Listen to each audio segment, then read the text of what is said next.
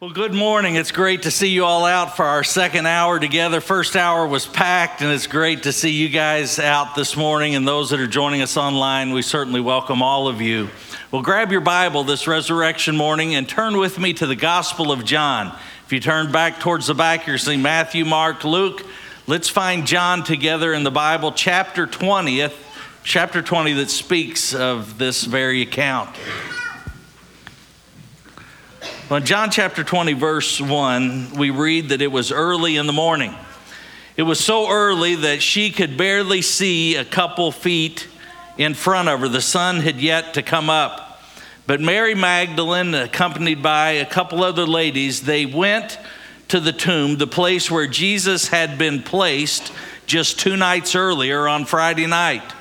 And when they arrived, they noticed that the cover of the tomb was gone. The big stone that covered the entrance, that was sealed that very night when Christ's body was placed inside, had been rolled away. Looking inside, there was no body to be found, only the grave clothes. And John gives us this detail that the head garment, the covering of the head, was actually folded neatly over to the side. Well, Mary and the other ladies, they ran to find Peter and John and the other disciples. And when coming to them, they said, The Lord's body is, is missing. Where have they taken him to? And those two disciples, John records it was a foot race to see who could get there the quickest. They sprinted to that tomb and they looked inside, and just as they had been told, the tomb was empty and there were the grave clothes. Now it's interesting because the guys, they went back home. But Mary Magdalene, she stayed. She looked back inside again, and there she was greeted by two figures, angels who were there. She turned, and in the darkness, she saw a man that she thought was the gardener. Verse 15 says that she looked to the gardener and she said, Where have you taken his body? If you tell me, if you tell me, I'll go and get it and bring him back here. And it was at that moment that this figure in the darkness spoke her name, Mary. And no one said her name like that. His voice was recognizable. No mistake. It was Jesus. He was alive.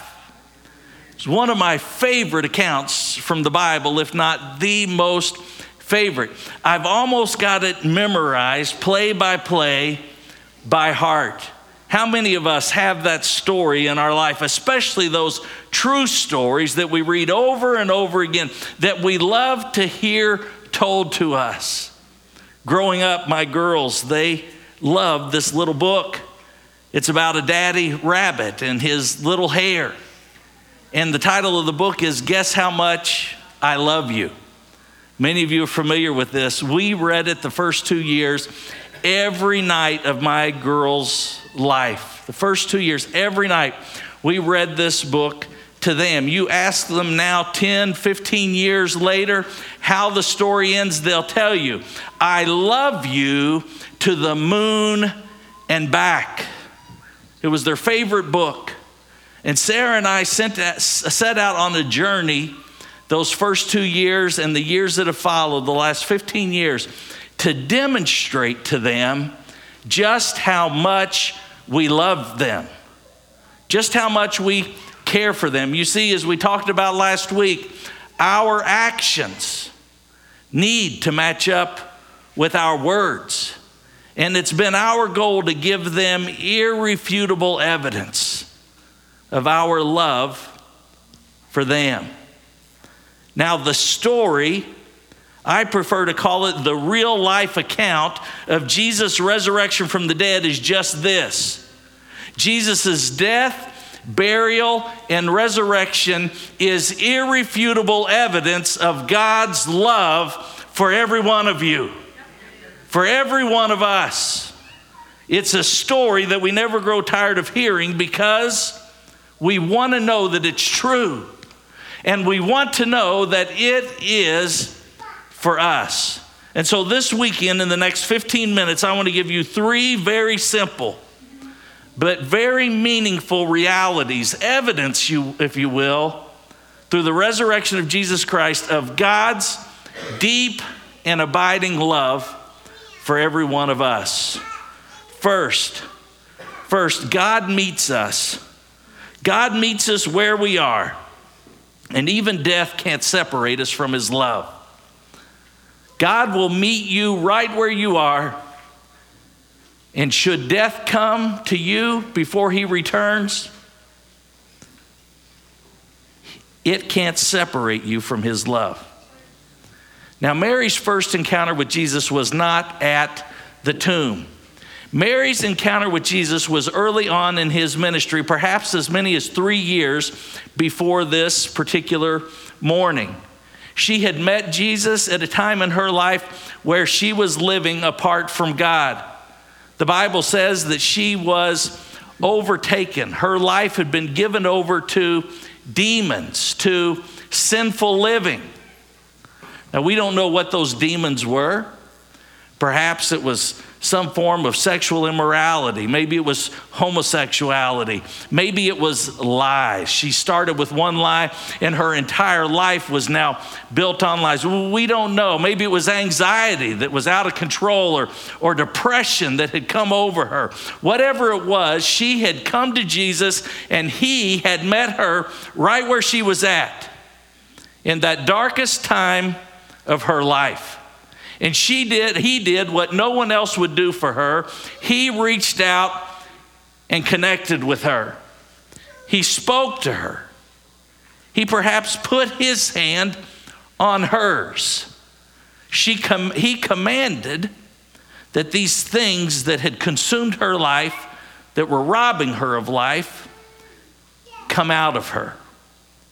And as she let Jesus in, he, over time, continued to push those things out to where there wasn't any room left. Yet it was one thing for her to have been separated from God by her sin before Jesus. But now, the one who had loved her so, the one who had healed her and given her this new life, he now was dead and his body, his body was missing. That's why I think she was there at the tomb, and that's why she stayed even after discovering the tomb was empty. She wanted to know, she had to know that even death couldn't separate her from the love that she had been shown by Jesus. She needed to know that. Because in the darkest hour, in those times when she looked back on her life before meeting Jesus, if Jesus' love for her could continue even in death, then surely his love was there for her during these dark and troubling times. Sometimes we need a reminder, don't we, of the time when Jesus said that if a shepherd has a hundred sheep and one of them is missing, that it's that one that he will go after. And it's that one that he will bring home and restore with his love. He knows when we hurt, and he knows when we are afraid, especially when death is doing, when evil is doing its best in death. The Bible says he restores our soul, that goodness and mercy follow us all the days of our saved life. 1 John 4 9 says, this is how God showed his love among us. He sent his one and only Son into the world that we might live through him. This is love, not that we love God, but that he loved us and sent his Son as an atoning sacrifice for our sins. Now, that Friday, what we call Good Friday before Resurrection Sunday, God revealed to us the horrific consequences of sin. And the consequences of sin is always is always death. But he also revealed the depth of his love for you and me when that resurrection morning, when Mary came to the tomb, Jesus met her first. He met her first to remind her that she can trust him, that she can trust his promises, and nothing can separate her from his love, even death in the grave. He's always there to meet us where we are. Well, in verse 19, we see the second encounter. The second encounter that happened that very same day, that resurrection Sunday. It says, On the evening of the first day of the week, when the disciples were together with the doors locked for fear of the Jewish leaders, Jesus came and stood among them and said, Peace be with you. Now, I wish I could have been there. And if I was Jesus, I would have, when I walked through that wall or walked through that locked door, I would have said, Boo, right? I would want to see how many of them I could send home to change the robes, you know, scare, scared stuff out of them. Jesus came and stood among them and said, Peace be with you. He then showed them his hands and side. It says the disciples were overjoyed when they saw him. He then said to them, Peace be with you. As the Father has sent me, I'm sending you. And with that, it says, He breathed on them. He breathed on them and said, Receive the Holy Spirit. Now, some of us need think back just an hour or so ago to our drive here for worship, especially those that were here at the early service, but maybe for you, 11 o'clock is early. Last Sunday evening, when our daughters asked us, What time do we have to be at church on Easter Sunday? We said, well, we've got to be here at seven o'clock. That means we've got to be up at 6:30. Well, you could see the terror on their face. It was awful. And I thought to myself, how lucky they are. All they have to do is get up to dry shampoo and a hairbrush. I mean, when we were kids, we had to have matching leisure suits and, and corsages and and the girls had to have those frilly, nasty, ruffly dresses that rub your neck raw. You remember those things growing up? But anyway, it flipped them upside down. All week they have been worried about what time we had to get up this morning. You know, the events of this past year have really flipped our lives upside down. You talk about turmoil. These last 14 months, of living in fear that there won't be enough toilet paper. These last 14 months of, of making sure that you have exact change at the McDonald's because they tell you that there's a national change shortage, but what they really want you to do is round it up a couple bucks, right? Everybody deserves a tip these days, even though it takes three hours to get through the drive through. These last 14 months, our lives have been in turmoil, eating in our cars. I, I mean, if you knew me and knew my cars, how clean I keep them, the guys who buy them after I'm done with them 10 years from now, they're the ones who get to use the real floor mats. I take them out and put rugs down there. Take, and then to have McDonald's french fries and grease on my seats, it's been awful. E learning. What these poor underpaid teachers have done, you parents have now had to do in your home. It's been terrible. Some of your students actually digressed two years by being at home under your tutelage. Masks. Masks, as if we could breathe already among all the smog and the cigarette smoke. They make you wear masks and then they come out when the numbers are going down and say, hey, why don't you wear two or three masks, right? And then you've got all the Karens in the world, not the C Karens, wherever our C Karen is, but the K Karens, right? Who are standing at the door at the store, and their one job is to say, hey, where's your mask? No mask, no service, right? And then they're pulling their mask down, picking their nose, and then putting it back up, right? All these Karens making sure we follow the more intruding man. And then on top of that, we have politics. And we have this vacuum for leadership in our country and these so called leaders rise to the top to only show their incompetence and the lack of faith that they have, and that they are not God fearing men and women. Then we wonder, what in the world happened? But all of this turmoil was only a symptom of a bigger crisis for us. Even the church, listen, our inexperience with trusting God with the unknown is what created all the turmoil in our lives is our inexperience in trusting him now i'm not saying that if you trusted him that you wouldn't get the virus i'm not saying that but we look to everything else for the answers. Our world was turned upside down. We forgot that God is in complete control. You either believe it or you don't. You either believe that it is God who numbers your days or you number them. Well, I'm telling you, it's God. We have seen so many deaths this year, not from COVID, but because it was time for God and time for us. Life for the disciples had been turned upside down. They had walked with Jesus for three years. They had left their careers. They had left everything. One was a IRS tax collector, right? One was a model for Victoria's Secret, the men's collection. Uh, another one, he was a professional thief. Judas, that, that's what he did. He could pick any safe, he could pick any pocket. He was the guy. Others were fishermen. But they had left everything to follow Jesus. They had risked their reputation, they had put their life on the line. And when Jesus was crucified on Friday, they were faced with something they hadn't experienced before. Sound familiar? And they were scared out of their gourds because they thought that they would be next, that the government and the religious leaders would be after them. And so they were locked in a room. And no wonder they jumped when Jesus appeared to them in the place that they were hiding. No wonder Thomas, who wasn't there that day, who later saw Jesus and said, Unless I see your hands, unless I touch your side. But isn't it awesome that the first word out of Jesus' mouth to these men, and the first word to us, all of us have struggled this past year when our world got turned upside down because the disease, the illness was real.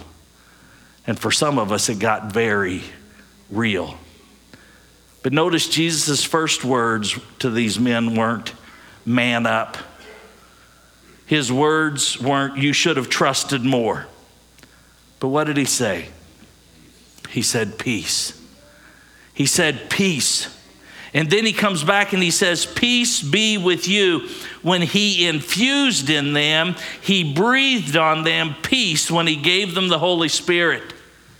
The Holy Spirit the very Spirit of God living inside of us, the Spirit that's love, the Spirit that is joy, and the Spirit that is peace. And that's the second piece of evidence for us this weekend in the resurrection. And that is God's love for us is greater than the uncertainty of life. God's love for us is greater than the uncertainty of life.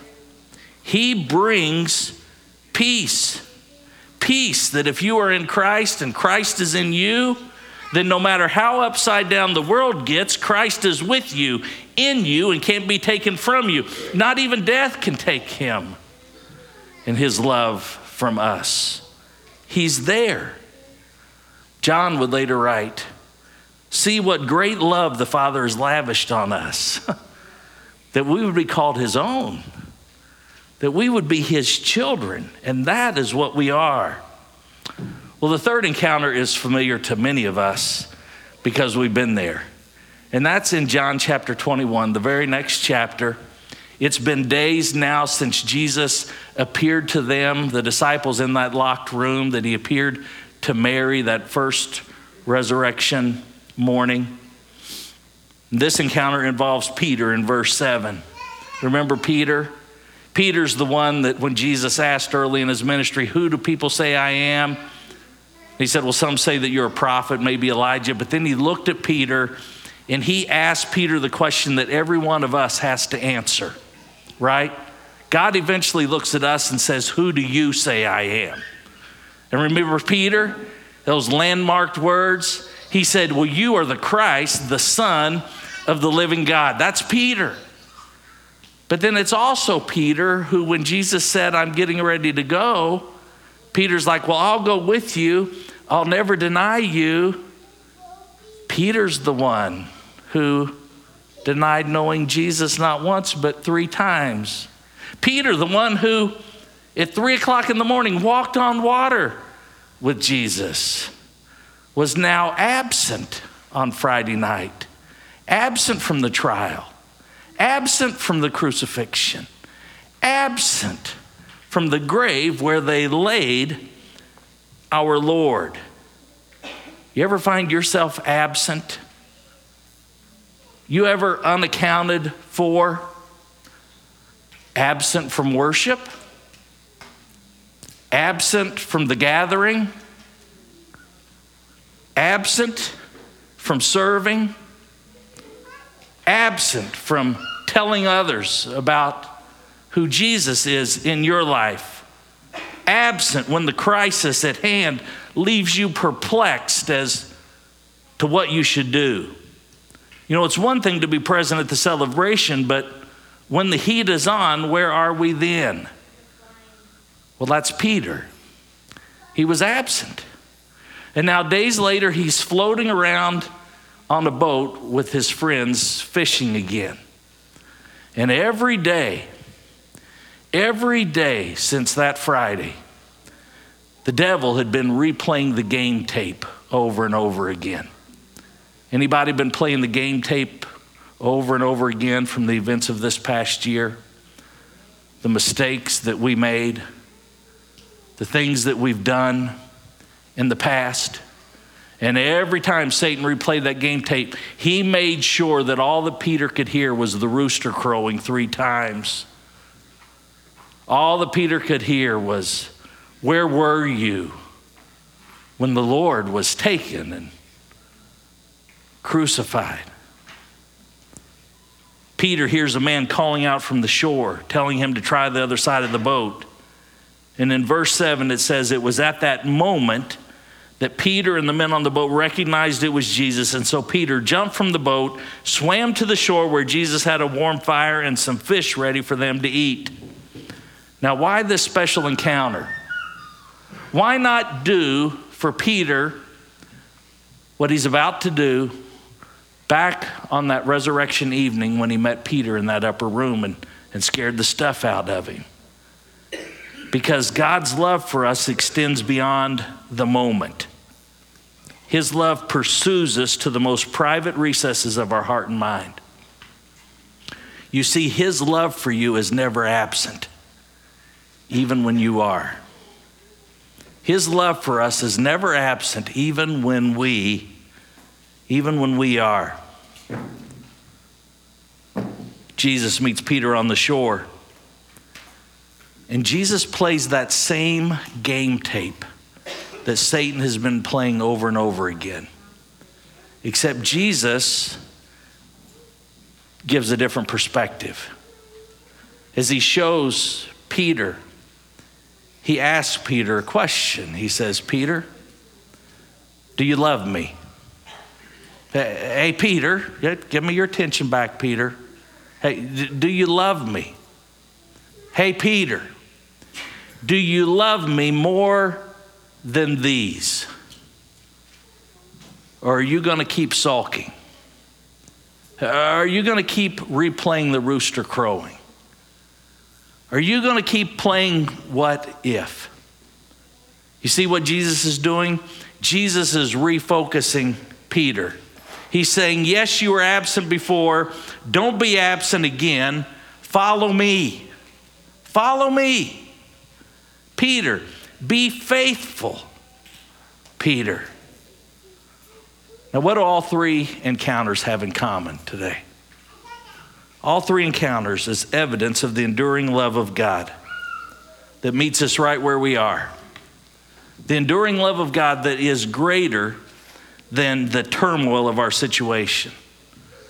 The enduring love of God that brings to us peace when there is no peace around us to be found. The love of God that pursues us past the moment to the deeper recesses of our heart and mind. A love that's never that's never absent.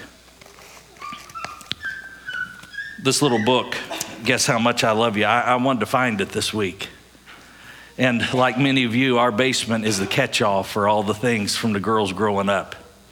And I thought at one point that book has made its way downstairs. I mean, it's been 10 years now, 15 years. And so I went down there to look, and we've got several bookcases. We had literally hundreds of children's books for the girls growing up, is their favorite thing to do. And I got tired of reading the same book over and over again. So I went down and I looked underneath the Barbie dolls on the floor. I looked on the bookshelves. Of course, it's never on the bookshelf where it belongs. I, I looked under the place where the mice had been pooping, you know, all the things that go on in the basement. And then I came upstairs to my youngest daughter's room, Emma's room. She's 10. Been eight years since I had read this book to her. We stopped about the age of two because she could start reading it for herself. And there on the shelf in her room, only two books, was this Guess how much I love you? You know what the other book was? Is the Bible. You see, that was the second book that we read to her. This one, this one is a make believe story about a rabbit that could talk to its little rabbit. I turned it into a story about a dad who loves his girls. They knew how the story ended. I love them to the moon and back. But the whole time we were reading this, we were reading every night to them the real account of Jesus who loves them. So that when they were old enough to know on their own, when the dark and trying times come in their life, when we have unqualified people in government, when we have crazy things going on all around us, that they don't have to question who loves them, but they'll know that God loves them, not to the moon and back, but that God loved them from heaven to the cross to the empty grave and back. That's God's desire for you this weekend. Is for you to know just how much he loves you and you need evidence, what more evidence do you need? That when death is doing its best to you, he will come looking for you. And when he finds you, you will recognize him and you will go with him. When those times come in your life and you realize that you have denied him and you've denied him and you've denied him, and that Satan is playing that game tape over and over again, he will come right where you're at. He will meet you right where you're at, and He will repurpose you. He will feed you on the shore, and He will walk with you as you continue to follow Him. His love always is greater, and His love is always there for you. Let's pray. Father, thank you for today. Thank you that we can come together, as David said, with believers all over the world to worship you. And Father, while we worship you, we recognize that there is a great need in our country and around the world for people to know of you. Yes, we know that your word says that there is no man or woman that can deny the existence of God because creation creation speaks to it. It's undeniable. But because of our wickedness, Father, we have turned from that and we have rejected it. And we see it going on all around us, even in our own families, at our own dinner table. And Father, today, Father, today I pray for the awakening of souls, that they will see you for who you are, that they will know your love, that they will know your love that transforms them. Father, we love you and we're grateful. Thank you for letting us follow you and for choosing us to be the recipients of your great love. It's in Jesus' name that we pray. Amen. This next song is your opportunity to respond. Some of you need to respond by accepting Jesus for the first time as Savior and Lord of your life. Some of you have denied him his rightful place over this last year or two, or maybe even more. This is an opportunity for you to pray and to acknowledge Him and to ask Him for strength and courage as you move forward, that you would actually live in the love and in the promise of His presence with you. Whatever your need, if you want to step out in the aisle today, I'll meet you as we sing this great next song. Let's stand together.